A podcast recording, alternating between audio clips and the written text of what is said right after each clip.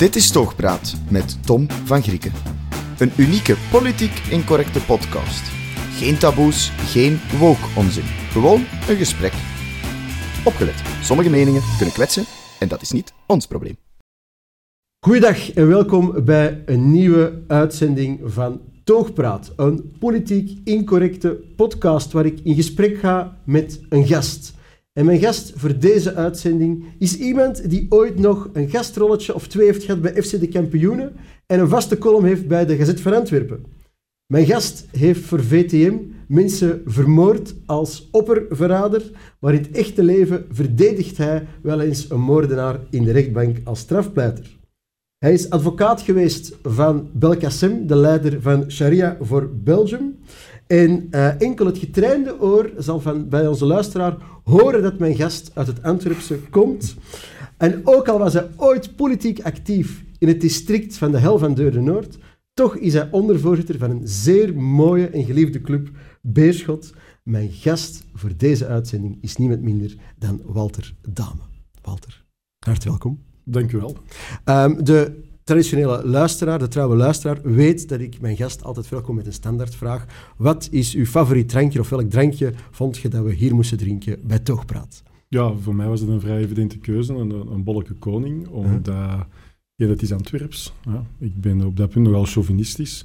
En twee, ik ben heel lang ook prezes geweest en zelf een studentenclub opgericht die eigenlijk in plaats van het traditionele pilsbier eigenlijk het traditionele Antwerpse bier, namelijk een bolleke koning dronk. Dus wij deden kentussen met koning, wij gaven gratis vaten met koning en dat was een beetje ongezien. En dat was een, een studentenclub, Prozit Rex, die niks te maken heeft met Rexisme. Ja, ja, met de koning. Ja, maar wel, dus Rex, als Rex als de koning vonden wij dat toen wel grappig, Prozit. En dat waren studenten uit geneeskunde, industrieel ingenieur, recht, uh, pol en sok, eigenlijk uh, kinesiotherapie van overal. En de liefde voor het bolletje was Ja, dat was eigenlijk de liefde voor het bolletje. En we vonden het eigenlijk wel gepast dat er tenminste een Antwerpse studentenclub die liefde eigenlijk naar buiten bracht. En, en dat was eigenlijk een enorme leuke periode. En sindsdien drink ik nog altijd heel graag een bolletje. Ik bezondig me wel eens aan een duveltje. Maar dat is dan enkel als hem ijskoud is. Maar een bolletje koning van het vat, nu in dit geval van een flesje, ja. uh, is, is nog altijd voor mij Zullen we het lekkerste. Ja, heel Oh, graag. Je hebt gelijk, Walter, want het flesje, dat is toch niet hetzelfde. Nee? Een bolletje koning, dat moet toch eigenlijk van het vat zijn. Hè? Ja, dan is het ook het mooiste als het schaamt. En zo'n flesje is perfect zoals men dat vroeger in het prinske goot. Ja. Ja, en dan hebben we nog verschillende koningglazen gehad. En ja, bon, het is iets dat ik graag drink. Het is ook nog altijd licht. En... Ik drink eigenlijk, ik drink heel graag bolletje koning, maar het liefst dan drink ik de triple d'anvers. Dat Ja. vind ik zeer, zeer goed. Maar ook stevige, stevig Ja, ja. promille. Maar er zijn er heel veel. Ik heb hier nog gezien dat er uh, delirium tremens tussen. Ja, ja. En ik weet nog hoe, als ik... Uh, hoe oud was ik toen? 20 jaar. Dan heb ik op een gegeven moment met een hoop vrienden er een gewoonte van gemaakt om een heel jaar aan een stuk zoveel mogelijk nieuwe bieren te proeven. En we hadden ook een boekje dat we dan hadden ingeschreven. Dat boekje zijn we natuurlijk al lang kwijt. maar dat was zoiets van, ja, dat, dat hoorde er een stuk bij. En, en zo'n bolleke koning, dat, dat smaakte altijd. Zullen we chingen? Voor Absoluut. Gezondheid. Gezondheid. Is trouwens ondertussen van uh, moord gaat ook van duvel. Ja, Want ik weet nog als student, ik was ook prezes van een club. En dan, toen studentenclub, ze gaan een brouwerij bezoeken. Ja. En van de brouwerij die we bezocht hadden, was de koning. Dat was toen een sympathiek, iets oudere vrouw die ons rondleidde. Ja. En die zei, ja, het gaat eigenlijk niet zo goed met de koning. Het zijn ook soms als we dagen technisch werkloos. Zei, je moet Yes. koning drinken. En we hadden toen collectief besloten als club, wij drinken alleen Ja. nog maar koning. Dus, ja. Ah, wel, wij hebben nog de hoogdagen, want ik heb nog uh, minstens goh, 15 kantussen gegeven in uh, de koningbrouwerij zelf. En dat was eigenlijk altijd super plezant. En de directie schoof dan ook vaak aan. En wij hadden dan ook onze vaste rondleiding. En eigenlijk was het een beetje van, zoals je het zelf zei, we hadden eigenlijk de massale invoer van de Stella en alle Ja. andere pulsen van buiten Antwerpen. Mhm. En ik vond dat gewoon heel spijtig dat dat, dat Antwerps bier zo wat ondersneeuwde. En we zijn dan met dat gedachtegang naar, uh, Aan de slag gegaan. aan de slag gegaan, naar de koningbrouwerij gaan, die natuurlijk laaiend enthousiast waren. En we kregen toen destijds een, een sterkkapitaal van 20.000 Belgische frank. Dat was enorm. En dan een... uh, Dat konden wel de populaire uit. hè. ja, in 360 t-shirten. En we hadden dan een, een vriend van mij, de Nerwin was een heel goede tekenaar. En hadden we een, een groot bolletje ontworpen met daar een student in. En eronder lol in een bol. En die t-shirten verkochten we dan. En we kregen toen ook, als ik mij nog goed herinner, 100 gratis vaten. Dus we hadden onze standaard Amai. 40 gratis vaten TD. En de allereerste keer dat we hebben georganiseerd, Uh, nu zou dat eigenlijk allemaal niet meer kunnen. Dat was in de zaal de surplus, die ook al niet meer bestaat. Waar was zo, Ja, dat was op de Ossenmarkt. Ik kon 700 Ah, man binnen. En om uh, 10 uur 15 was die deur al dicht. En dat was een hele nacht ene binnen, ene buiten. En er waren toen meer dan 3000 studenten over de vloer gehad. Dus het jaar erop deden we in de Paradox. Ik weet niet of die zaal u nog iets zegt. Nee. Dat was op, uh, op het Zuid. Ook allemaal verdwenen, spijtig genoeg. Er kon dan 1100 man binnen of zoiets. En dan was het van 11 uur s'avonds, ene binnen, ene buiten. En ja, dat was één groot feest. En de mensen kwamen toen ook echt nog van, ah, er is een gratis vat. Ja. We begonnen er een gratis vat. En ja, en hebben we heel veel activiteiten georganiseerd. Heel plezant. Allee, vooruit. Goed. Ja, voilà. Maar we gaan eraan beginnen. De Ja. trouwe luisteraar. dat proberen er wat af te leiden, hè. Schaamteloos product placement is voor een geweldig bier het hangt, maar ook zoiets. Uh, maar de trouwe luisteraar weet het. Uh, we beginnen altijd. Er zijn drie rondes. Ja. En de eerste ronde is: wat zal het zijn? En heeft mijn gast een vraag voor mij bij. Ronde 1. Wat zal het zijn? De gast legt Tom een vraag voor. Ja, Eerste vraag. absoluut. Ik moet ook wel eerlijk zeggen, Tom, ik heb, ik heb daar lang over nagedacht. Ik heb ook de vorige podcast bekeken en ik wou zo niet in het traditionele terechtkomen. Misschien blijf ik toch heel traditioneel, maar ik heb me altijd afgevraagd van, uh, stel nu dat jij een soort bijna alleen heerser zou kunnen zijn op het departement justitie. Het zij in federaal België, het zij in onafhankelijk Vlaanderen. Wat zou ik dan moeten verwachten van Tom van Grieken, dat hem zou aanpakken, zou veranderen? En daar had ik in die eerste vraag graag nu eens over in debat gegaan. Wel, um, wij als Vlaams Belang constateren dat bij de bevolking er een groot sentiment leeft dat er straffeloosheid is. Ik denk dat de bevolking, ik spreek misschien wat tegen mijn winkel, wel tevreden is over hoe de politie optreedt. Eigenlijk uh, moeten zeggen dat die eigenlijk redelijk goed werk leveren, maar de afwikkeling in justitie laat op zich wachten. En ik zou in eerste instantie het, het, het loggen, het trage uh, apparaat wel, wel durven aanpakken. Soms duurt het heel lang. Is iemand opgepakt tot het een veroordeling leidt. Um, ik weet dat er vroeger heel vaak gesproken werd over snelrecht en op sommige domeinen wordt dat goed toegepast. Jammer genoeg, volgens mij op te weinig domeinen. Ik weet niet, en ik, ik denk dat ik het eigenlijk wel weet, dat het vooral bij justitie het schoentje uh, wringt, voordat ze dat daar toch beter zouden kunnen implementeren. Een tweede ding wat ik ook wel zou per direct aanpakken, is dat, en ik weet dat de minister van Justitie er nu plannen rond heeft, maar straffen onder de drie jaar effectief werden niet meer uitgevoerd. Mhm. En dat werkt nu complete straffeloosheid of het gevoel in de hand. Voor drie jaar effectief, ja, ik moet u niet vertellen, dan zijt je geen kleine kruimeldief niet meer voor drie jaar effectief te krijgen. En als je al meer dan drie jaar effectief krijgt, ja, we weten in het land, als je levenslang krijgt, dat is gemiddeld elf jaar. Dat wringt ook, dus we vinden een zero tolerantiebeleid. Iedere inbreuk moet bestraft worden. En uh, levenslang zou bijvoorbeeld effectief levenslang moeten zijn. En dan een derde ding dat ik wel oprecht vind, misschien een niche meer, maar het gaat me recht naar het hart. Um, bij, voor pedoseksuelen en zo, dat ze levenslang opgevolgd moeten worden, ook nadat ze hun straf hebben uitgezeten. En, zeker voor pedoseksuelen, veel hogere minimumstraffen. Want vandaag de dag, ja, je leest dan ook die artikels, ja, dat geen dag gezeten heeft of eenzelfde veroordelings- of strafmaat heeft als een, als uh, een drugsdealer of zo, ja, dat wringt. De maatschappij is daar absoluut uh, veel, heel hard in veranderd. De tolerantie is daar nul. Pedoseksuelen kunnen niet hard genoeg gestraft worden. Dat zijn drie dingen. Ik zou veel andere dingen doen, maar als ik naar drie dingen zou doen, Mhm. sneller doen, dat het minder traag en logisch. Twee, zero tolerantie. Iedere straf moet uitgevoerd worden. Als dat betekent meer gevangenissen bouwen, dan is dat meer gevangenissen bouwen. En voor uh, pedoseksuelen, als je met je fikje aan kinderen zit, dan worden de hele leven moeten opgevolgd worden en hogere minimumstraffen. Nou, oké. Okay. En nu is de bedoeling dat ik eruit Ja, tuurlijk, tuurlijk. Op reageren, nee, één, we zullen de, de logheid van het apparaat, ja. dat is er. Ja? ja? Maar je zit natuurlijk ook met een aantal zekerheden die men stelt. Men heeft de voorlopige hechtenis, men heeft dat bijkomend onderzoek, men heeft eventueel de teruggave van in beslag genomen goederen. Want wat ik altijd wel merk, is dat de mensen eigenlijk weinig kennis erover hebben. En dat is geen verwijt. Uh, maar ik zit er natuurlijk dagelijks in en ik weet natuurlijk ook als er duizend zaken heel goed gaan en er is er eentje dat op een bepaalde manier op een andere wijze afloopt, dan wordt dat natuurlijk vreed uitgesmeerd. Maar op één punt kan ik u gelijk geven, dat is het lik op stuk beleid. Ik vind het ook geen enkele zin dat je in 2020 een feit pleegt en dat je in 2025 wordt veroordeeld. Uh, daartussen zit natuurlijk wel de mogelijkheid dat iemand zich terug kan bewijzen, maar in heel veel dossiers krijgt iemand in 2025 dikwijls nog een straf van meer dan drie jaar en moet hem terug naar de gevangenis. En dat is een systeem dat niet werkt, want dat werkt contraproductief. Mensen hebben hun leven terug opgebouwd en moeten toch nog naar de cel. Maar het alternatief is natuurlijk heel moeilijk. Hè? Wij hebben op een bepaalde manier onze justitie gestructureerd. We hebben onze specifieke voorlopige hechtenis, waarbij alles snel moet gaan. Maar eens uit die voorlopige hechtenis komt een getraagheid terecht. Dus de enige oplossing lijkt mij ervoor is meer investeren in politiemogelijkheden, onderzoeksmogelijkheden. Ik weet niet hoe dat u tegenover plea staat, omdat in die omstandigheden kun je natuurlijk wel heel snel een bestraffing krijgen. Ook hoge bestraffingen, waar mensen ook mee akkoord zouden kunnen zijn. Uh, maar de snelheid van het apparaat volledig mee eens, waar ik het niet met u eens ben, zijn de twee andere aspecten. Eén, uh, levenslang tegenwoordig is minimum 15 jaar doen. Dat is nog steeds niet levenslang. Hè? Nee, maar levenslang mag ook niet. Hè? Iemand die een levenslange veroordeling krijgt en nooit de mogelijkheid krijgt nog om in vrijheid gesteld te worden, dat is tegen het Europees verdrag. Maar daar ben ik het dus fundamenteel mee oneens. Ik vind, um, het is het een of het ander. Of je hebt hoge straffen, en dan kun je vervroegd vrijkomen als je braaf bent. Of je maakt je straffen qua termijn wat lager, maar je dus tot laatste dag uit. Ja. Ik weet dat dat voor de betrokkenen in kwestie, die veroordeeld is, die, die heeft geen uitzicht. Dat zijn nog handelbare mensen, dat weet ik. Maar ik sta niet aan de kant van de veroordeelde, maar van de kant van het slachtoffer. Bijvoorbeeld, het is natuurlijk niet ieder voorbeeld waar je de troep bij sleept, maakt het natuurlijk heel... Maar dat maakt het scherp.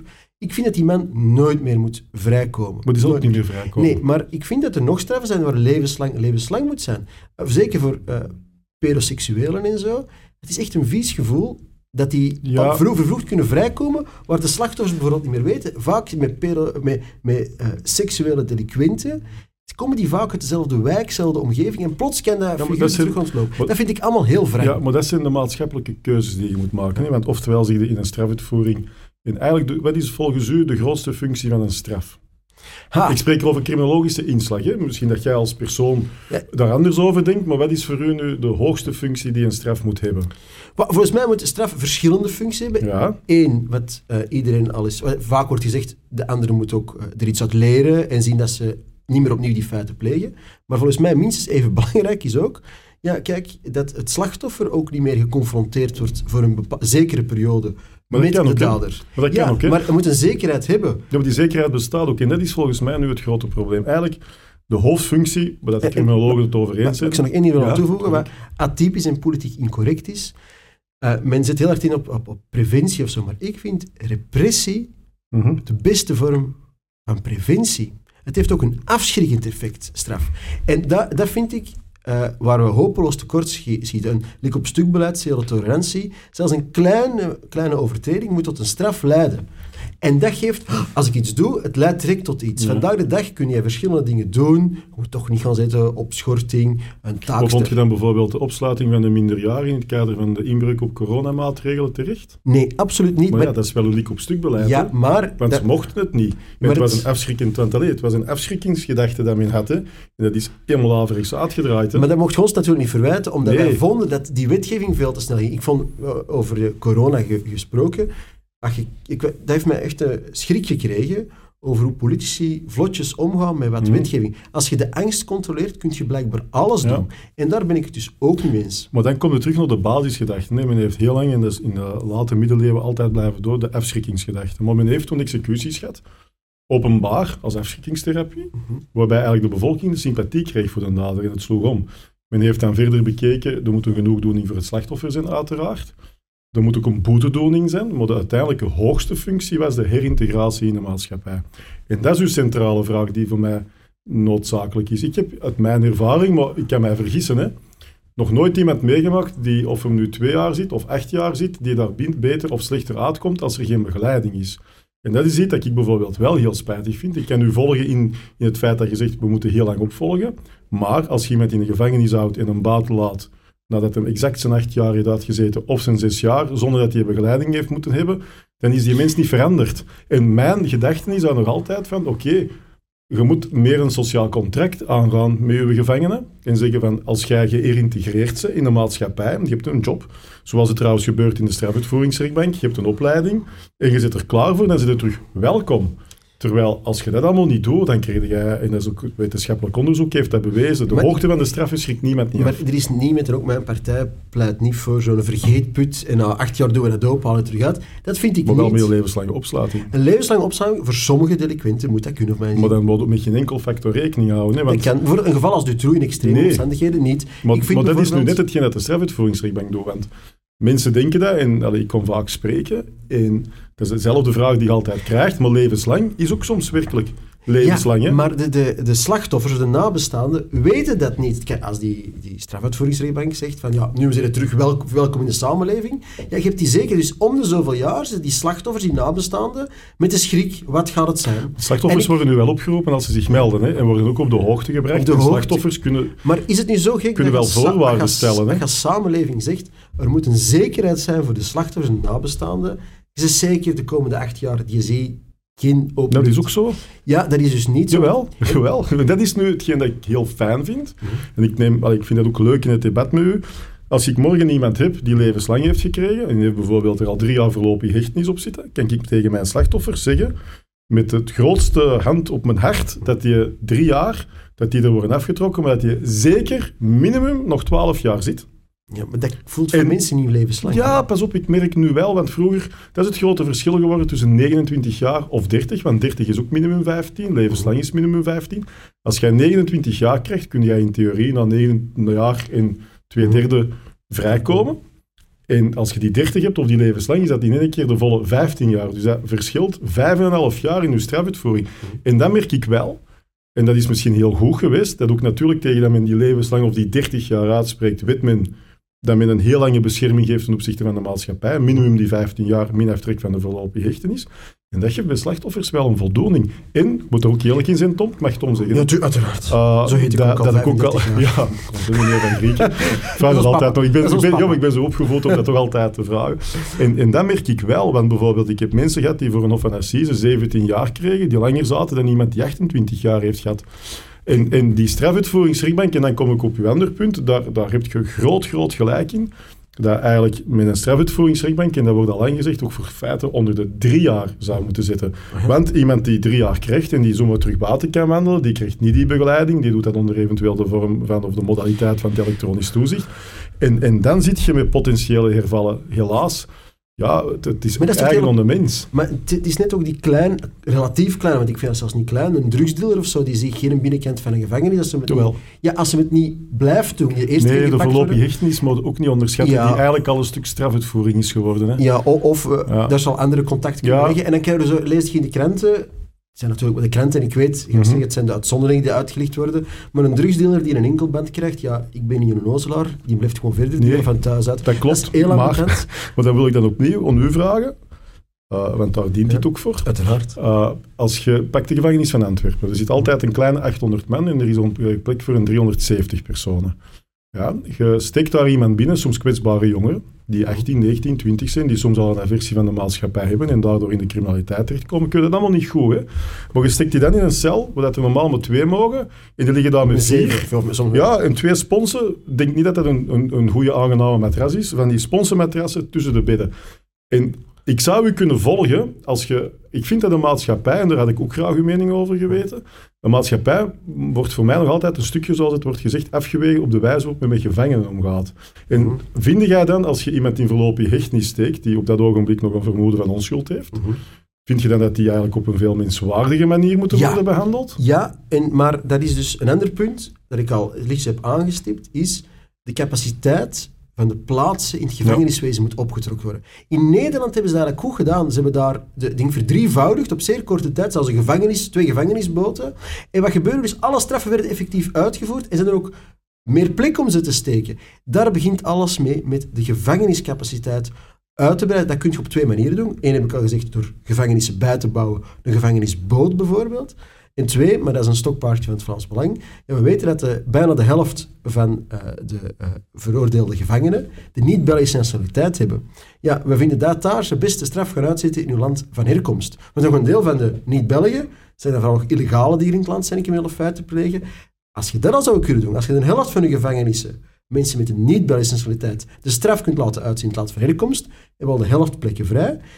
En dan nog eens gevangenissen bijbouwen, dan gaat je probleem van je voorlopig, rechts, eh, van je voorlopig eh, mensen op te sluiten in afhanging van het proces, of het onderzoek is afgerond, ehm, dan gaat je dat probleem al oplossen. Ja, natuurlijk moet je wel rekening houden dat je je traditionele illegaal dan, zoals hem omschreven wordt, in het kader van een voorlopige hechtenis, dat je dat niet kunt laten doen in het buitenland, want die zijn betrokken hier in een onderzoek. Nee, nee, maar Ja, maar de strafuitvoering, er zijn al wel wat akkoorden met andere landen. Maar dan Er is toch veel te weinig. Er zijn er duizend Ja, de afgelopen Maar vijf je moet ook jaar. garanties geven, hè, want ik heb geweten mensen die, allee, bijvoorbeeld om terug naar Nederland te gaan, in België voor een cannabisplantage kreeg je tot op heden nog altijd een celstraf. In Nederland is dat een taakstraf. Ja, Nederlanders verschieten altijd als ze hier worden opgepakt, want in, het, in de regio de Kempen is dat nogal populair met een cannabisplantage, dat ze Als dat eigenlijk in de was, dat gevangenis is, dat is de place to be voor. Ja. ecstasy en alle Voilà. chemische shit. Maar in Nederland krijg je daar een taakstraf voor. In Nederland zijn de celstraffen ook een pak minder. Ja, zijn de gevangenissen ook Maar bent wel groter. gegarandeerd ook lage stel- eh, gevangenisstraffen Ja. worden uitgevoerd. En En dat pakt dat- die straffeloosheid weer aan. maar daar, daar ben ik het mee eens in die zin. Uh, dat men natuurlijk ook nog altijd wel ruimte moet krijgen, en daar bestaat gelukkig de magistratuur van, voor te zien is het een eerste keer dat iemand iets deed, in welke omstandigheden. Want u, Ah. wat is uw straffeloosheid? Kan dat ook een, een maatregel zijn, een opschorting, een, een straf met uitstel, voorwaarden die je moet vervullen? Want veel... Maar de- is, is dat misschien ook niet dat die straffeloosheid, dat ik toch probeer aan te kaarten, in de hand werkt, dat parket niet altijd overgaat tot vervolging, ook al is er een strafbaar feit gepleegd? ja, dat gebeurt soms, en dat is dan zo'n CEPO wegens opportuniteitsreden, maar En dat is toch heel, dat, dat vind ik heel wrang. Ja, Wordt in Duitsland, of Duitsland, ja, ik in Duitsland wordt alles vervolgd. Ja, maar- alles. Maar het is ook dat evenwicht, hè, want eh, jij zegt dat nu, en, en ik kan dat volgen, maar je mag dat ook gerust aan uw, aan uw kijker vragen. Ik merk een enorm groot verschil. Als ik mensen bij mij over de vloer krijg die slachtoffer zijn, dan kan iedereen niet zwaar genoeg gestraft worden. En in zo slecht mogelijke omstandigheden worden opgesloten. Krijg ik mensen bij mij over de vloer wiens kind, zus, broer, vader, moeder in de gevangenis zit, dan is heel het systeem zo slecht als ziet, vindt iedereen dat die bijzonder mensonwaardig behandeld worden, waar ze ook een stukje gelijk in hebben, net zoals de slachtoffers gelijk hebben. Maar ik hou van, van die discussie, omdat het ligt niet ver uit elkaar. Hè. Mijn visie is, als je dit mispeutert, dan moet er snel bestraft worden en die rechter moet rekening kunnen houden met allerlei omstandigheden om te zien of uw plaats inderdaad in een gevangenis is. Ja, ik Als geloof je die ik straf ook krijgt, dat de ja. eerste straf per definitie achter de tralies is. Er kunnen alternatieven zijn. Er is iets anders waar ik al heel lang mee, mee speel in mijn hoofd. Eh, ik, het is, vaak vallen we dan ook weer in clichés, en ik hoef voor mij geen cliché te zijn, maar ehm, ik heb zo, als ik student was, had ik het idee, een crimineel of die een, een- misdrijf pleegt, heeft iets ontnomen van de samenleving. Mhm. Dus je moet eigenlijk iets teruggeven.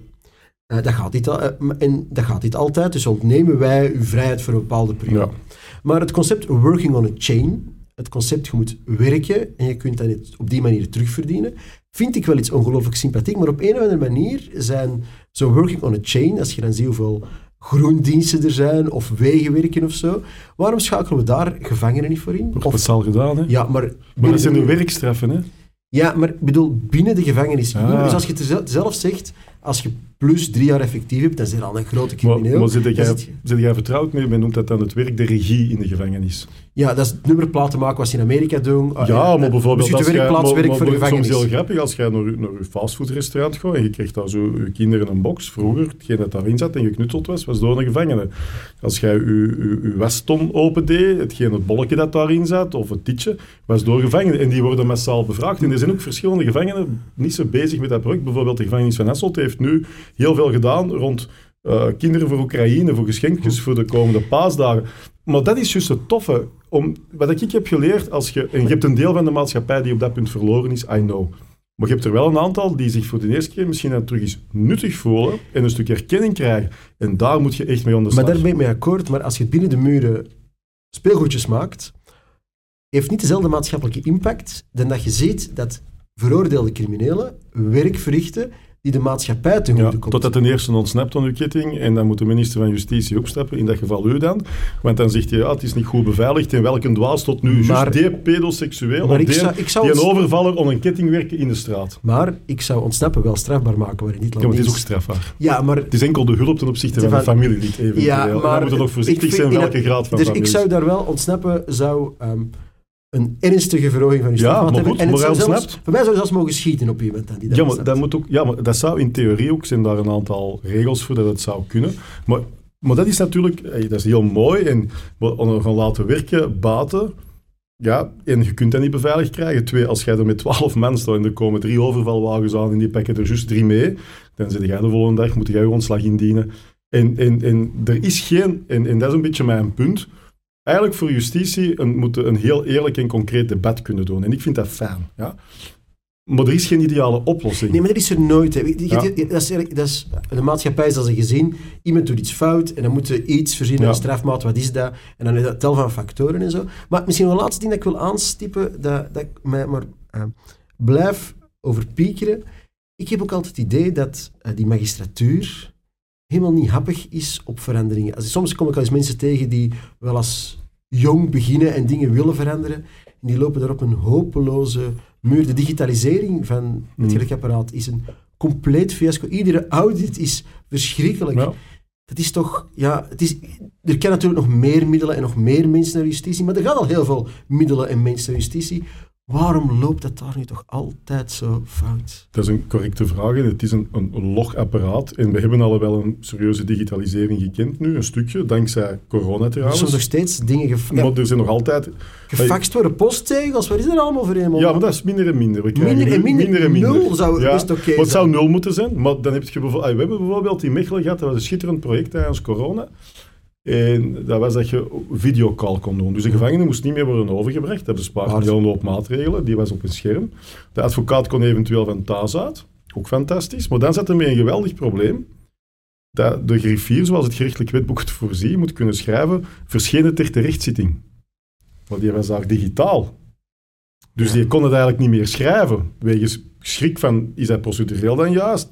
Pleeg ik zelf een, een soort valsheid in geschriften in het kader van mijn akte die ik opstel, mijn zittingsblad. En dan kom je opnieuw altijd op hetzelfde. Het gezond verstand hè, zou dan moeten zeggen, natuurlijk. Ja. Maar dan heb je altijd wel iemand die daar een probleem over maakt, omdat natuurlijk onze wetboeken niet voorzien zijn op digitalisering. En dat moet nu gebeuren. En om u concreet uit te leggen, in strafrecht, als wij een strafdossier in het kader van de voorlopige hechting moeten inzien, moeten wij naar een schermpje gaan. En moeten wij foto's trekken van dat schermpje met onze gsm. Dat is waanzin. Maar het, Maar waarom, het waarom, evolueert. geraakt dat nu niet op? Vroeger moesten we het overschrijven. Maar waarom geraakt dat niet opgelost? Dan moet eh, de fijne minister van Justitie, de Haliging, heeft beloofd om daar prioritair werk van te maken. Ja, maar en wij zijn al- allemaal wachten. Hij is altijd drie maanden aan het uitstellen. Ja. Ik, ik volg het, eh, we volgen het op in de, in de commissies. Maar ja, Van Quickenborne is mijn vriend niet één dat hem Ja. verstrengt zijn boetes voor, voor eh, brave burgers. Maar mijn, mijn Ja, maar punt is, het, is het kan niet alleen aan de minister. Ik voel het aan alles. Die, er zijn mensen die... Mm, Nee, maar ik, ik weet zelfs magistraten die hun eigen computers kopen, omdat ze dan vlotter kunnen Ja. werken. Ik weet zelfs dat magistraten zelfs hun eigen bieken moeten kopen of potloden, omdat ze niet geleverd worden. Maar allee, ik heb ook zo'n beetje een probleem. En een magistraat zoals ik ze ken momenteel, zijn eigenlijk over het algemeen bijzonder hardwerkende mensen. Die zich doen. gemotiveerd. Of ik ermee akkoord ben, dat is iets anders. Ja, maar je merkt wel dat je... Ja, je zit met een logheid van justitie, met een logheid van ambtenarij binnen Maar het politiek In bestel. Nederland is dat gelukt, hè? Ja, in in Nederland- Nederland gaat een, Nederland justitiegebouw. Dat zijn de modernste state-of-the-art gebouwen. En in, in, in, ja, als je een schoon oud gebouw wilt zien, gaan naar een... eh, Ja, maar ik kan, ik, we zullen er misschien straks nog over hebben. Ik heb een strafzaak in Turkije gedaan. En ik kom daar binnen, in, in het gat van Pluto bij manier van spreken. Ook al is het een bijzonder grote hoofdstad. eh, of, of, of provincie. En alles was digitaal. Een groot scherm. Heel die, eh, uw strafdossier helemaal digitaal. Een griffier die alles typte wat je digitaal kon volgen. Kon het natuurlijk niet lezen, want het was in Turks. Maar dat, dat was immens ongelooflijk. En nog beter, alles is gedaan. De zitting wordt geschorst. Ik bel naar de familieleden Mhm. om te zeggen van voilà, ik wacht nu op de uitspraak die morgen vanavond of whatever. En ik was al te laat, want vijf minuten later was het al uitgesproken. En, Ah, ja. en daar ging die snelheid wel. En in Nederland, allee, ik zeg dat altijd, Dutroux, dat heeft acht of negen jaar geduurd tegen dat die voorkwam, elk groot proces.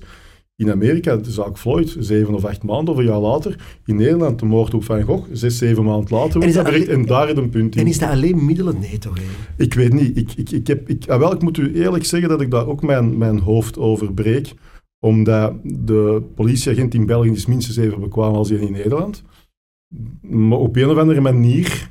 Ik, ik weet dat traag? Nu hoop ik dat ik niemand voor het hoofd stoot. Allee, hoort mij dat is Frans Belanger. Ja, Zelfs, zelfs hoe dat de, de, is een de, de, de- sommige ordes van advocaten, van het balies van advocaten en zo, hoe dat die soms gestructureerd zijn. Zelfs hun eigen wat als advocaat eh, digitaliseren is soms al een grote... Ja, maar Het, is, het, is, inherent aan de job precies. Ja, het is natuurlijk, wij krijgen ook massaal veel papier. En elke iemand die je aanneemt om natuurlijk dat papier te verwerken, gaat uw ereloon erboven. En uw ereloon moet dan verrekend worden naar de cliënt. Ik droom, ik zou niet liever hebben dan vijf mensen fulltime op mijn secretariaat, die niet anders zijn dan een Digitaal. dossier zien scannen.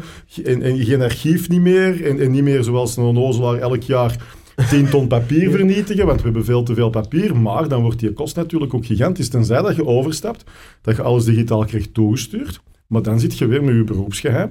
Want als je dat dan naar je cliënt allemaal digitaal doorstuurt, zeker in een voorlopig echt niet schot dat al niet, dan kan dat weer bij andere partijen geraken. En dat is natuurlijk niet de Maar je bedoeling. kunt dat toch versleutelen? Dat je, Ja, dat maar daar zijn we dus nog... We, we moeten nog beginnen aan de fase dat het allemaal... We hebben meegemaakt en dat is heel spijtig. En nu is dat opgelost. Maar toen als die digitalisering echt begon, dan hadden bijvoorbeeld uw cliënt werd ondervraagd Ja. en dan kreeg jij een ondervraging mee. Twee weken later stond jij voor uw bevoegde rechtbank, raadkamer of kamer van beschuldigingstelling. En dan zat die verklaring er nog niet in. Want wat moesten ze doen? Ze moesten die afprinten, ze moesten die inscannen, dan vervolgens doormailen. en Oh, dan ik krijg er het- boebelen van. ja, maar dat is nu achter de rug. Ah. Maar dan hadden wij dus die verklaring al veel vroeger naar terecht. Dat, dat, dus dat was soms gewoon hilarisch. Hè. Allee, hilarisch op een Ja. slechte manier. Maar op dat punt, allee, er zijn beloftes gemaakt. Nu, ik weet dat een politieke belofte niet altijd de grootste belofte is.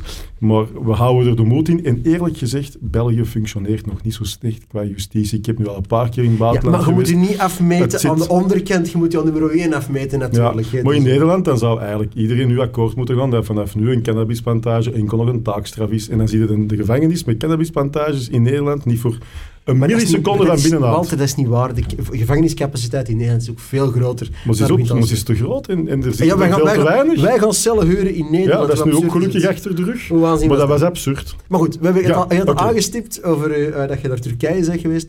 Ehm, eh, de tweede ronde is een, een, een ronde uh, paktreden van mij. Dat is een, een vraag die ik voor de Maar Jij gast. hebt veel sneller gedronken dan mij. Ja, dus omdat ik jij ga meer hebt gepraat natuurlijk, Nee, dat dat is niet waar.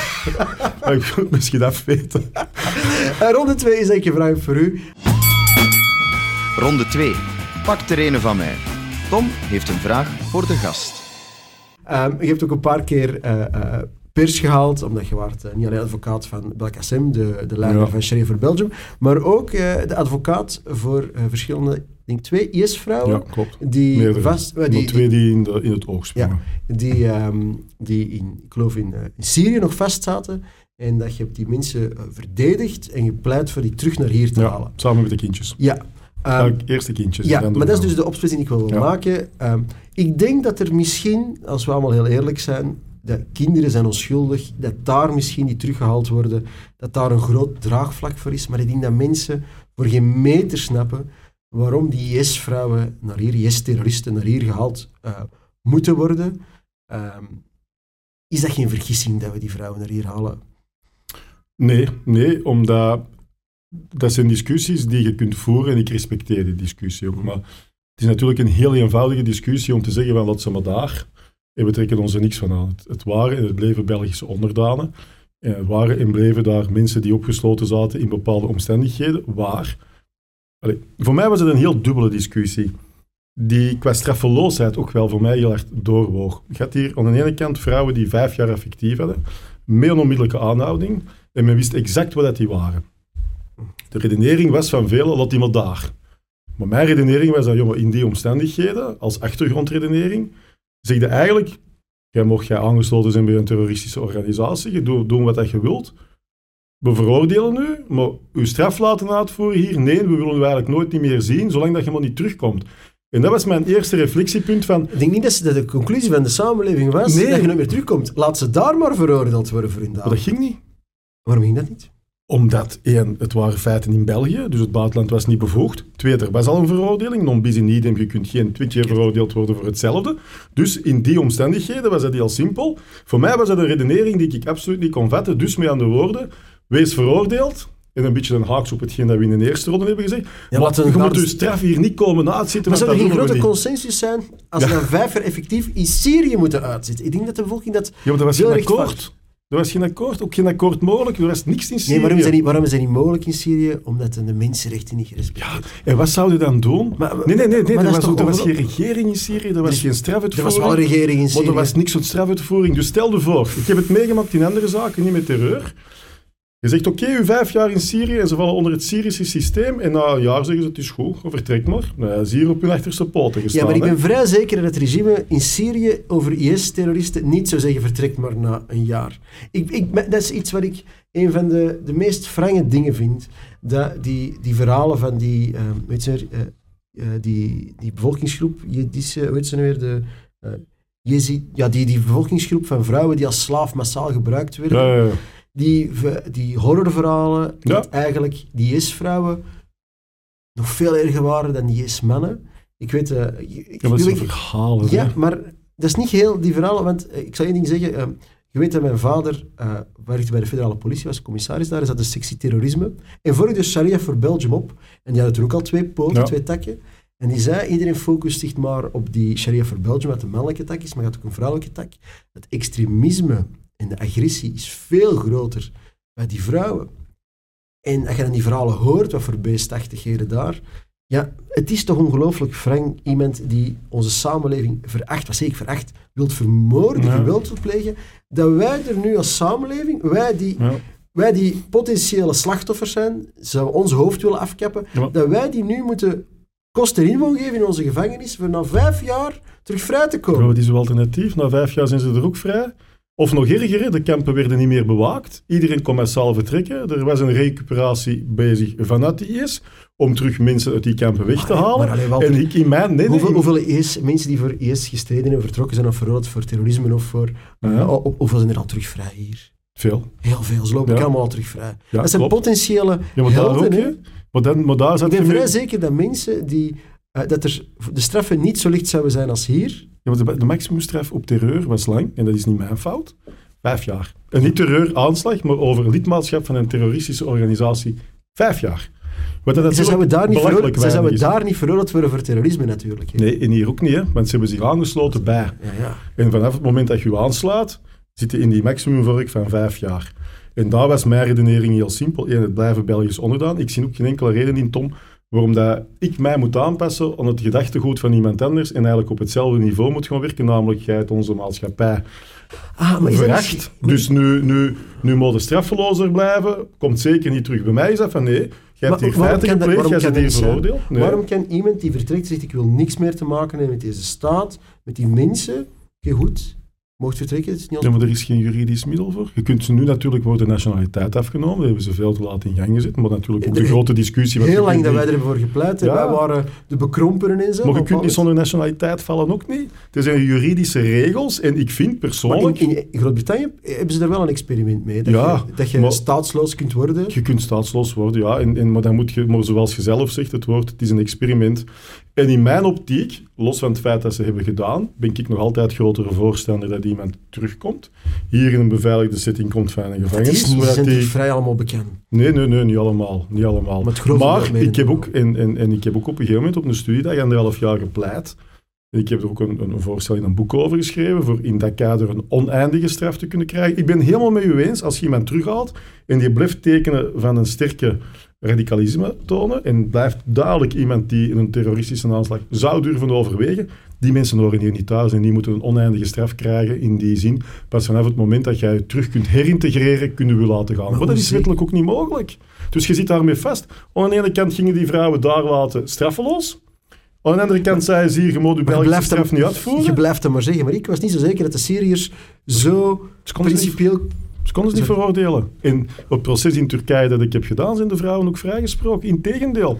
En dan hebben al die massa mensensmokkelaars die zich beginnen te begeven, die, die nog zoiets afschuwelijk, die dan al die mensen gaan recupereren en voor grote gelden dan brengen naar Turkije. Maar- want eens in Turkije was het probleem opgelost, want Turkije leverde wel uit al België. die, die islamitische extremisten die aanslagen plegen, die een regime hebben gesteund, waar homoseksuelen van gebouwen Hm. gegooid werden, mensen onthoofd werden en zo, ja, die hebben allemaal een achtergrond, een criminele achtergrond. Ja. Bashir voor Belgium is een mooi Maar die voorbeeld. zijn wel veroordeeld geweest tot heel lange straffen. Ja, hè. maar diegenen die allemaal een criminele achtergrond hebben, wat hebben we nu gezien bijvoorbeeld in Zweden, waar IS-terroristen zijn, of mee, die mensen uit Syrië teruggehaald werden, die kwamen vrij en wat bleek? Die hebben terug hun oude hobby opgenomen. Oh. Het eh alle aanbieden was leuk, maar eh, de criminele secte nog liever. Ja. En we stelden vast dat die gewoon terug naar hun eerste hobby, hun eerste Ja. liefde gingen. Terug crimineel. En dan heb je dus mensen die eh, wapens kunnen hanteren, die terug in de criminele Ja. sector terechtkomen. Maar, Ik heb daar dus oprecht schrik van. en ik snap niet dat wij niet gewapend zijn. maar dan moeten we een wetsvoorstel maken. Waar dat je zegt van, in die omstandigheden kunnen mensen niet baten komen. Onze wet is spijtig genoeg waaruit hem is. Kreeg jij tien jaar, zoals je in het begin van ons debat hebt gezegd, die moet uitzitten. Je zit ze tien jaar uit. En in dat geval zelfs zonder begeleiding dan. En dan kom jij terug in onze maatschappij. En ik vind dat ook een probleem. vinden wij hogere straffen en langer opvolgen. Ja, maar dan hadden we nou op heel veel aspecten moeten zeggen, daar krijg je nu een levenslange celstraf voor wat dat niet gaat. Maar, Dus- bijvoorbeeld, eh, waar mensen dood, doodvallen, vermoord worden, terroristische aanslagen, is het concept Ja, maar wat dat mij enorm stoorde in dat publiek debat, enorm, excuseer, best stoorde, is dat eigenlijk men zo het not in my backyard syndroom had. Hè? Van je brengt ze niet terug naar hier, maar, maar of die dan uit Syrië vluchten naar Duitsland, naar Frankrijk, Ah, maar ja, Nederland. Dat is allemaal niet ons probleem, hè, als je daar... Ja, maar dus ik had zoiets van, je bent niet veroordeeld, je dan moet je ons niet verwijten, hier want je weet dat wij zeer strenge grenscontroles zouden doen aan de rand van Ja. Europa en eh grenscontroles in maar dan zelfs in Syrië. Dus allee, mensen worden veroordeeld tot een celstraf. En de enige boodschap die ik toen hoorde is, ze mogen ze absoluut niet komen uitzitten hier in Nee, België. nee, zit ze daaruit? En ik heb zelfs geen En- probleem met gevangenissen daar en zal ik u nu eens iets vertellen? Vertel eens iets. Dus ik ben in Turkije, ja, in Sanderjufa, prachtige stad, vrij primitief, maar ook soms enorm ontwikkeld trouwens. En wij krijgen die vrijspraak s'avonds. Ja, die vrouw wordt terug naar de gevangenis gebracht. En ik denk, ik was nu toch eindelijk in die gevangenis van Sanderjufa binnengeraakt. Ik kon die daar opzoeken, we bespreken alles. Ik had contact gehad met de parquet-generaal, hier, kader van de, van de terreurprocureur, federale magistraat, om te zeggen hoe gaan we dat regelen. En ik rij het is niet gelogen, met mij een tolk en een dokter, dat waren twee broers die ons wouden helpen, naar de gevangenis. En ik rij over de straat. En ik zeg, dat zijn mijn cliënten. Die worden al losgelaten. Die waren al gelost. Dus wij stoppen een auto.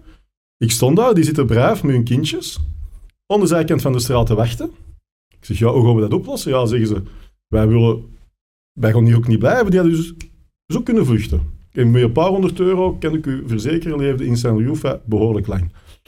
Dan hebben wij met de federale magistraat contact moeten opnemen, die gelukkig te bereiken was. Die had ook schitterend tegen gedaan. Die heeft dan vervolgens met de Turkse staat contact opgenomen, met te zeggen er is een onmiddellijke aanhouding in België net geschreven.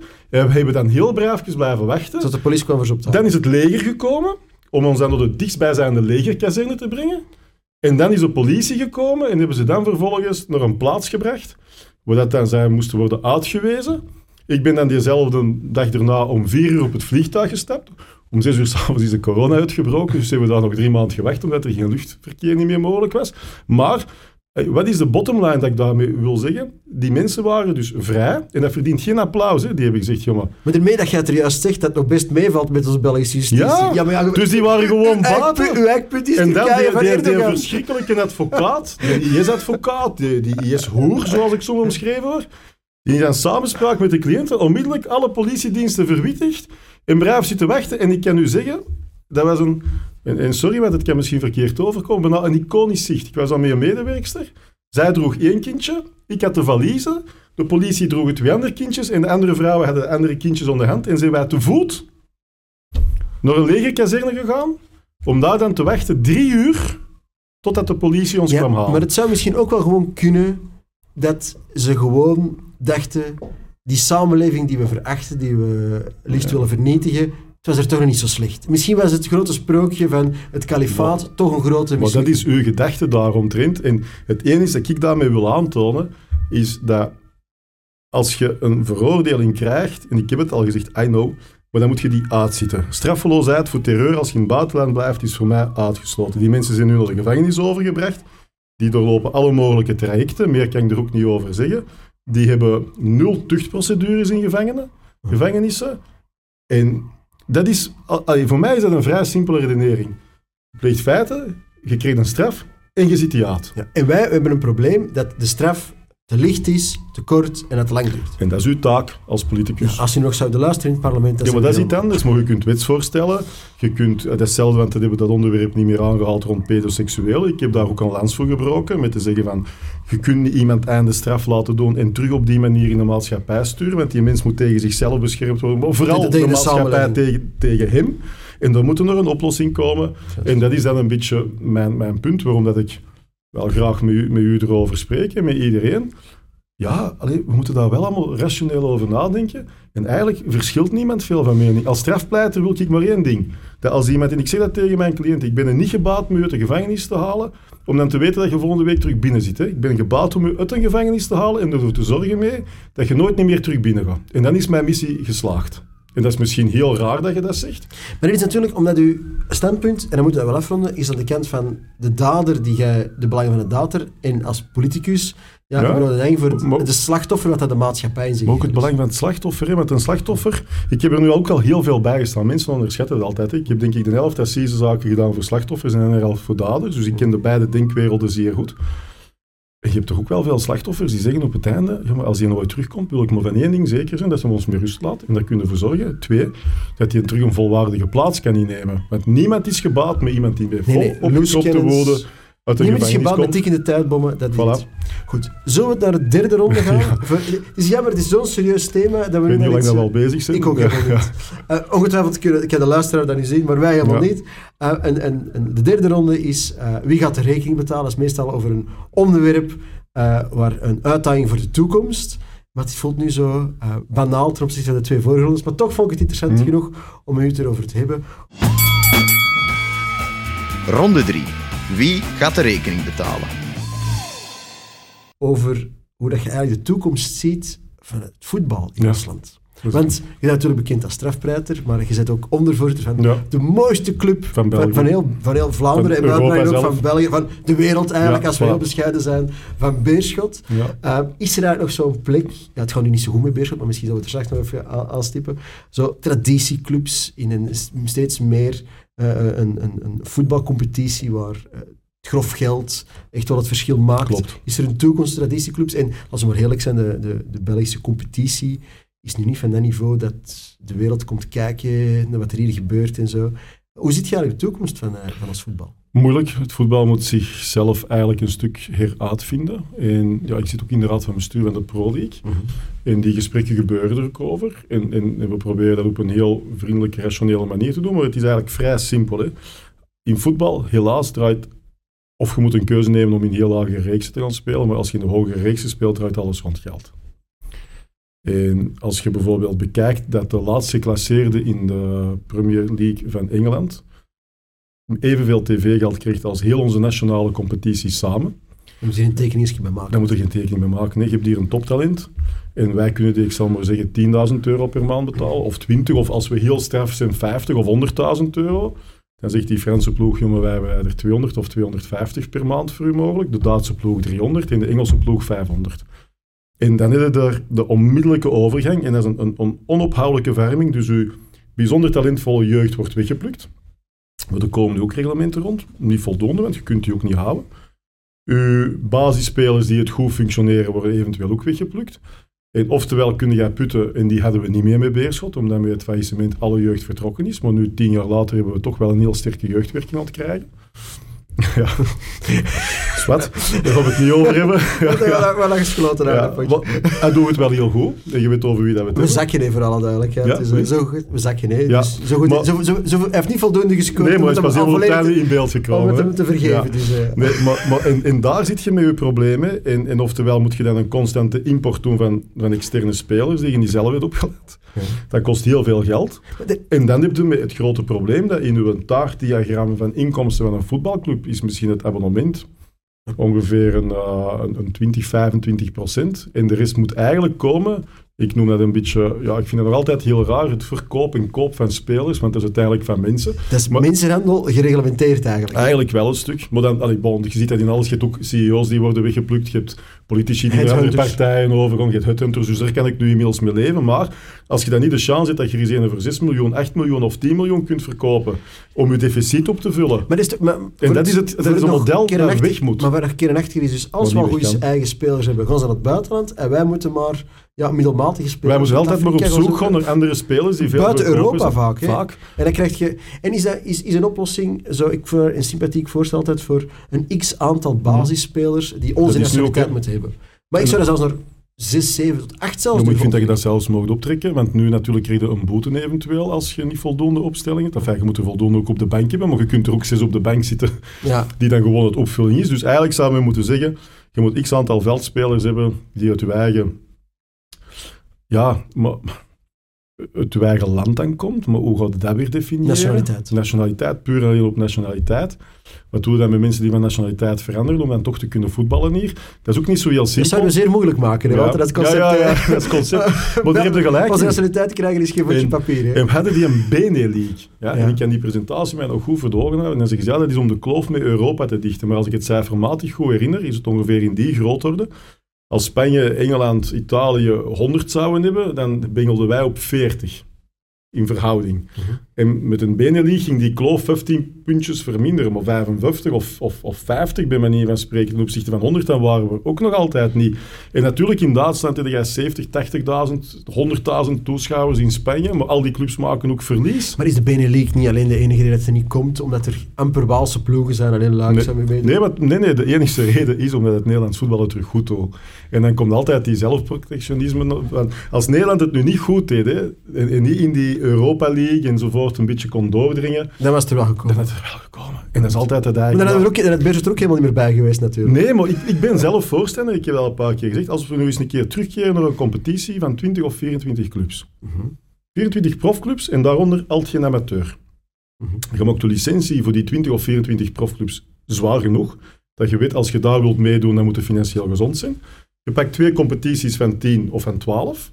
En na kerst speelde, of na nieuwjaar, speelden daar de eerste drie of eerste vier van elke competitie onder elkaar voor wie dat een titel krijgt.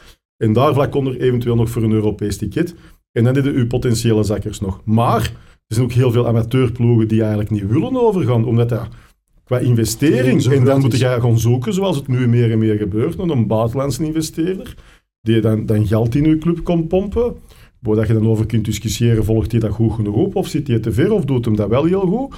En, en, en, en, van die gedachte, als je natuurlijk in het comfort zit met 20, 24 profteams, dat je van weet, als ik raadzak eens een keer, kan ik wel direct terugkomen, ja, dan ga je ook veel meer tijd krijgen om je te ontwikkelen als club. Want dan kun je je jeugd inzetten. Dan kun je zeggen, ik ben al wat van achter, maar die identiteit, want die supporter zoekt ook die identiteit met die speler, Maar- komt dan ook terug. En dat is een hele denkoefening die nu moet gebeuren. Mag ik dat laatste aspect er nu Ja. eens uithalen? Is er een toekomst voor traditieclubs? Ja. Want bijvoorbeeld in Duitsland, eh, de, de supporter en zo, die zijn er veel meer in veel clubs geïntegreerd, hebben er meer te zeggen. Maar in Vlaanderen is, blijft dat vaak... eh, maar dat is blijft natuurlijk... die supporter op zijn honger zitten. Alleen Ja. de, de, de verbondenheid tussen de supporter... En het is misschien niet de grote inkomstenbron, want je moet er eerlijk in zijn. Dat abonnement is peanuts in totaliteit van alle inkomsten van zo'n club. Op het einde van de rit ja, is dat het hart van die club, hè, de ziel van die Ja, club. Hè. en dat is een keuze. En ja, ik zie het zeer moeilijk, hè, de traditieclubs. In, je hebt Mechelen, je hebt Beerschot. Mhm. Antwerpen doet het nu gelukkig goed, eh, met een uh, ja, ook goede geldinvesteerder. Met een maar, waanzinnige geldschieter. Hè? maar is het niet ambetant, wat zie je nu in, in Frankrijk, in, in, zeker in Engeland, dat het er allemaal ehm, ja, investeringsmaatschappijen Ja. of, of prinsen zijn die het overnemen? Ja. is zo'n geval. Maar dan komt er nog een, nog een... En dat is uw grote vraag. Is een voetbalclub een businessmodel geworden of is dat een voetbalclub? Maar dat kan toch in Duitsland is toch het perfecte voorbeeld dat beide kunnen? Ja, maar daar heb je natuurlijk ook veel meer mogelijkheden qua tv-geld. Als je hier 1 miljoen kijkers zit naar een wedstrijd, is het wauw, wauw, wauw. Duitsland is demografisch veel groter.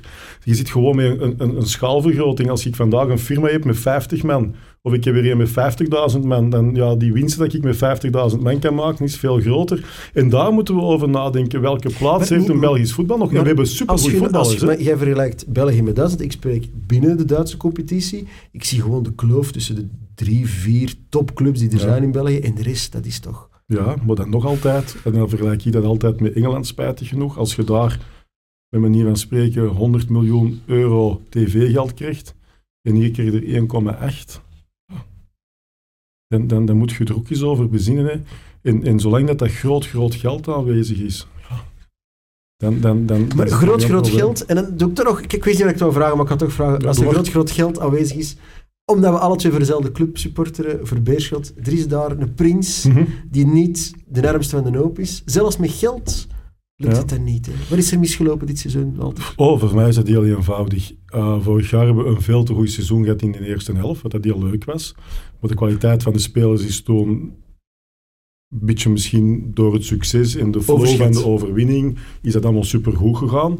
Met heel goed scorende mensen van voor. Maar is het toch slecht aangekocht geweest dit? Nee, want het zijn exact bijna dezelfde Ja, spelers. moeten- maar ze hadden moeten bij aankopen en dat had beter gemoeten. En dat is een verantwoordelijkheid die er inderdaad is. En wie gaat die dan pakken? Ja, dat is iets de sportieve cellen, het bestuur. We hebben dat ook dadelijk gezegd. Hè. Maar aan de andere kant is voor mij wel heel gemakkelijk om dat te zeggen. Ik moet de Ja. 8 miljoen euro niet dichtfietsen. Hè. Ja, ik, moet, eh, ik moet niet elke maand zoveel bij... Weet, weet dat, een club als Beerschot, spijtig genoeg, als wij geen, elk jaar een 6 à 8 miljoen hebben die er van buitenaf wordt geïnvesteerd, dan overleven wij niet. En dat is een keuze. Hè. En de keuze kan ook zijn dat we dat ons terug afzakken naar een, een, een, een, een tweede amateur. En dan zeg ik u, met onze abonnementen, met onze opbrengsten, als iedereen blijft komen, spelen wij er. We hebben het ook zo gedaan, hè, van prachtig. provinciaal Prachtig. tot boven. Maar dan komt op een gegeven moment, in die lagere reeksen, waar die voetballer, die kwam in dat stadion, die zag echt 9000 toeschouwers, en die zei, "Ah, hier wil ik ooit die shotten. Dus wij konden eigenlijk altijd spelers gaan halen van een hogere reeks, die zeiden, dit wil ik meemaken. In die ah, Maar iedereen wil toch op de kiel spelen? ja, dat vind ik ook. En dat snap ook niet zijn? Ja, en dan denk ik van, jongens, je kunt op de beerschot komen spelen, daar wijzen toch alles vooraf. Maar blijkbaar zijn we er een beetje goed gelovig in. Ja, dat maar er wordt hard om gewerkt, er wordt heel veel over Maar het nagedacht. is, het is, het is allee, voor alle duidelijkheid, ik ga af en toe eens zien, uitzonderlijk, want te weinig tijd ervoor. En ik, eh, het is, ik ben geen diehard supporter, maar ik heb mijn keuze gemaakt en ik ben nogal een Ja. loyale mens van nature. Maar vorig seizoen dacht ik, ja, het zal maar één seizoenetje zijn en dan doen we het zo goed. En dacht ik, ja, het tweede seizoen. Ja, En het is zo wrang dat het dan... I know. En het is voor mij... Allee, Het gaat toch niet een... Ik lig niet gemakkelijk wakker, maar ik heb hier echt nachten van wakker gelegen, omdat je ziet het gebeuren, maar je ziet ook dat je niet kunt bij, bijsturen. Je probeert het natuurlijk wel, maar dan krijg je nog een aantal beslissingen die tegen je draaien. En dit een aantal spelers die geblesseerd geraken. Daar weer pech mee. En het is niet allemaal pech geweest, hè. Maar, maar het is verdomd heel frustrerend. En er is inderdaad... Vorig jaar is er schitterend ingekocht. Die spelers, een Holzhauser vorig jaar was de max. En nu? En nu was die niks. En wat doet hij? is toch we kunnen het hem kwalijk nemen. We degraderen, die zal vertrekken. Ja, maar dat hem... Ja, ja. Ja, en dan zegt hij, ik kom terug in en volgend jaar roepen die spelers overal van dit is de beste club waar ik ooit heb geschot en de best schoonste supporters en de trouwste supporters. En men, Zoals we dat ooit eens hebben gezien. Dat de, ik weet het nog heel goed, het was Severijns, die van Antwerpen kwam, op Beerschot. En plotseling stond hij op het podium en zegt, mijn bloed is paars. Ja, dan heb ik zoiets van, jongen, en volgende week is het blauw, en de week erop is het geel. Maar dat mag, dat mag. Maar de, het enige die blijft, is die supporter. En dan moet je wel de vraag beginnen stellen van, wijken we te ver af van ons, onze traditie?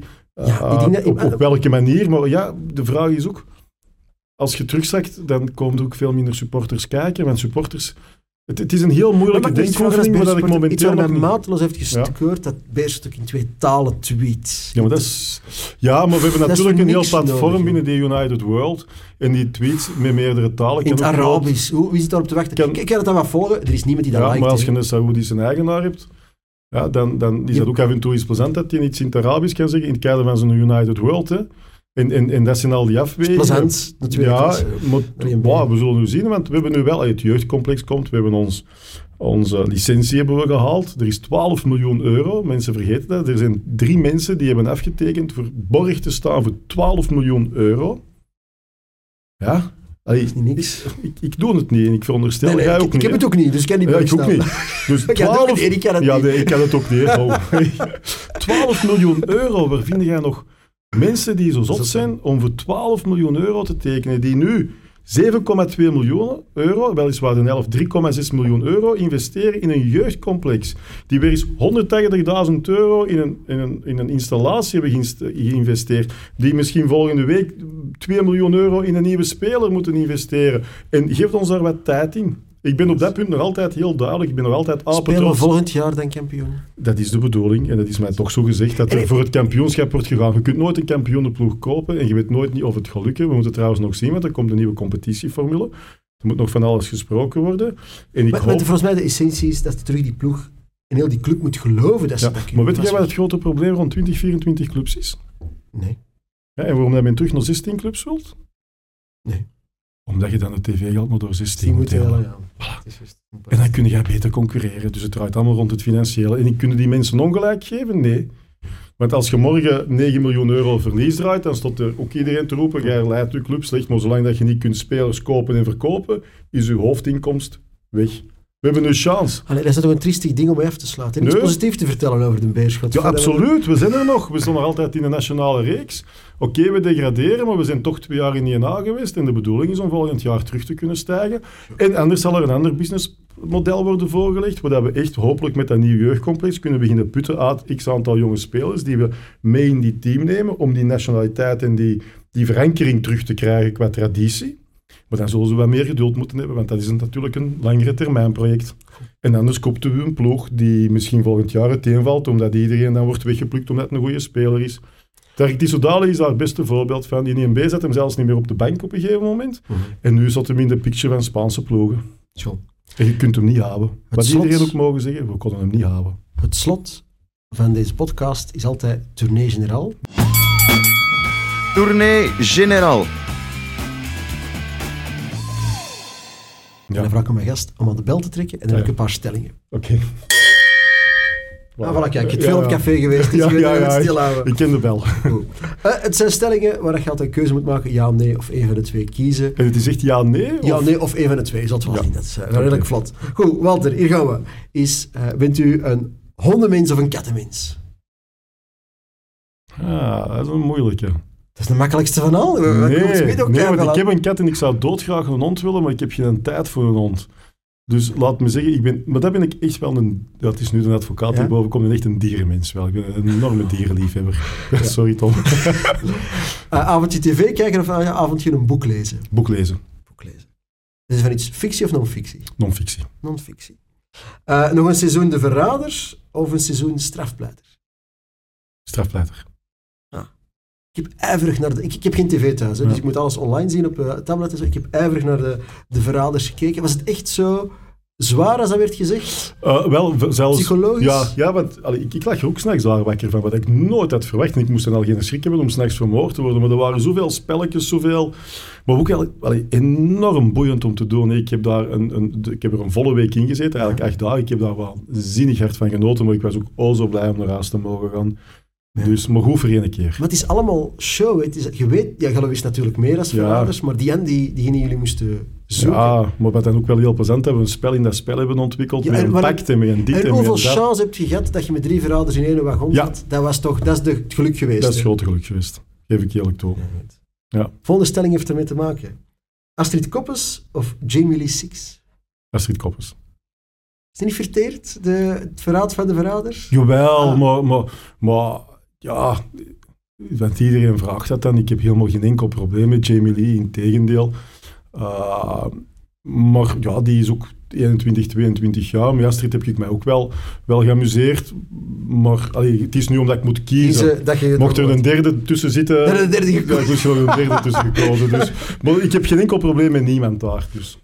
Ehm, ieder jaar het ploeg van de stad of eens een keer met Beerschot nationaal kampioen spelen?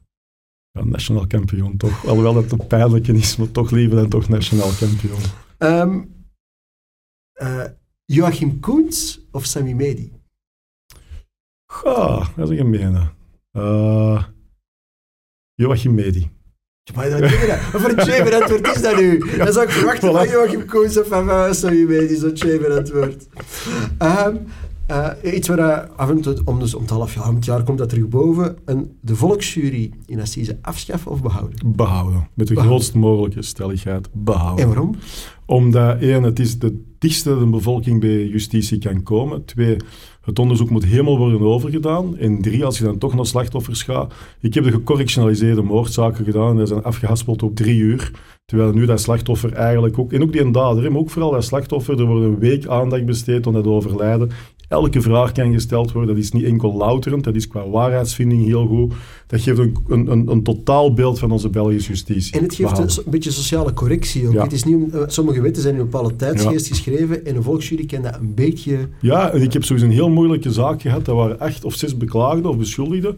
Dat ging met folteren, verschillende kwalificaties. En die jury die, die zat er bonk op. En achteraf hebben die ook gezegd, nooit niks over het beraad. Van ja, wij hadden ons opgesplitst. En iedereen maakte schemaatjes en iedereen hield dat goed bij. En dat was een heel goed samenwerkende jury. En dan zeg ik, chapeau, dat was, dat was fenomenaal. Dus nooit tegen mij komen zeggen dat een jurylid niet in staat is om dat te doen. Dat is absoluut flauwekul. Ehm, iemand schuldig verdedigen of iemand onschuldig verdedigen? Natuurlijk kan je zeggen, iedereen is onschuldig, maar soms weet je het wel of je cliënt schuldig is of niet schuldig. Wat vind je het leukste? Ja, de inzet van een onschuldige te verdedigen die dan schuldig zou kunnen bevonden is natuurlijk bijzonder groot. Hè. Is er al iets meegemaakt dat je 200% overtuigd wordt dat iemand onschuldig was en Ja. toch? Ja. Lig je daar wakker van? En ik heb het zelfs geweten, maar dat was dan niet mijn cliënten. Die, eh, die vals, ik wist het pas nadat het alles definitief was. Dat was eigenlijk vrij gruwelijk, vond ik. Dat er eh, iemand onterecht veroordeeld is geweest omdat de twee anderen die er bewust hadden bijgelapt. En dat is iets dat ik nooit zal vergeten. Ja. Dus als je het om mij puur vraagt, laat me dan alles wat ik in me heb, en ik weet niet of dat veel is, dan toch liefst de onschuldige verdedigen om, om er minstens voor te zorgen dat ze optimaal verdedigd is. Sheriff voor Belgium verdedigen of het Vlaams Belang verdedigen? Maakt voor mij niks uit. Iedereen heeft recht op verdediging, dat is mijn heilig principe. En uh, ik vind het ook al verkeerd dat je jezelf, je partij op hetzelfde nee, nee, niveau zou ik, ik moet stellingen doen ja, die een beetje maar, zijn. Maar, uh, en, en, en dat blijf ik ook, ook heel duidelijk zeggen. En dat is voor mij fundamenteel, als ik dat toch nog mag zeggen. Ik zal zelden of nooit een zaak weigeren. Tenzij dat ik iets moet verdedigen, dat ze vragen dat ik niet kan. Ja, als men bij mij komt zeggen, je moet dat en dat zeggen, en dat is juridisch en maatschappelijk nonsens, doe ik het niet. Maar dat is nu net het mooiste van onze job. Ja, en ik verwijs er altijd naar de oorlogsprocessen voor. Er had in de repressie nooit zoveel mensen, 242 mensen, ter dood veroordeeld geweest als er toen een dappere advocatuur had rechtgestaan die had gezegd tegen de bevolking, wat dat je ook over mij zegt, wat dat je ook schrijft, hoe dat je mij ook uitspuit, dat interesseert me niet. Ik ben hier voor te zorgen dat de mensen een eerlijk proces krijgen. En dat is mijn fundament in alles. Ja. En ook de, de, het, verschrikkelijke dat voor, als je een jaar later terugkwam, dat je ah, de strafmaat peanuts was ten opzichte van... Ja, maar je zegt dat goed. Verschrikkelijk, hè? 242 ter dood veroordeeld. De eerste zes, dat, zes, maanden bijna. Ja, dus. en dan ging dat nog 18 jaar, en dan ging dat nog 6 jaar, en dan was dat niks. En dus deel die eerste, en je hebt een aantal processen die ik zeer goed ken, uh, waar dat ook een aantal mensen onschuldig ter dood veroordeeld zijn geweest. Hè. Irma Laplace, Oost-Duinkerk is een van die voorbeelden. En als je nu vraagt, ik heb die processen gelezen van Louis de Lintekker, die daar heel schoon boeken heeft over geschreven, ik heb er ook vrij veel over opgezocht.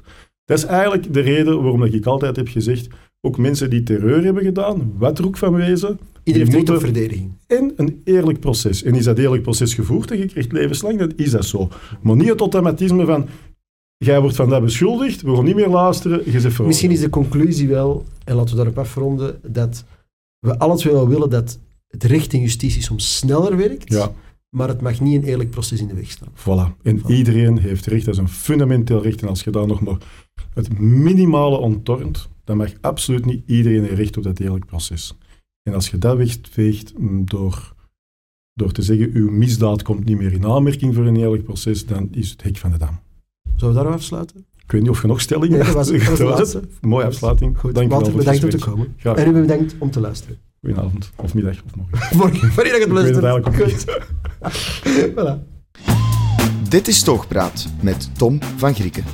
Een unieke politiek incorrecte podcast. Geen taboes, geen woke-onzin. Gewoon een gesprek.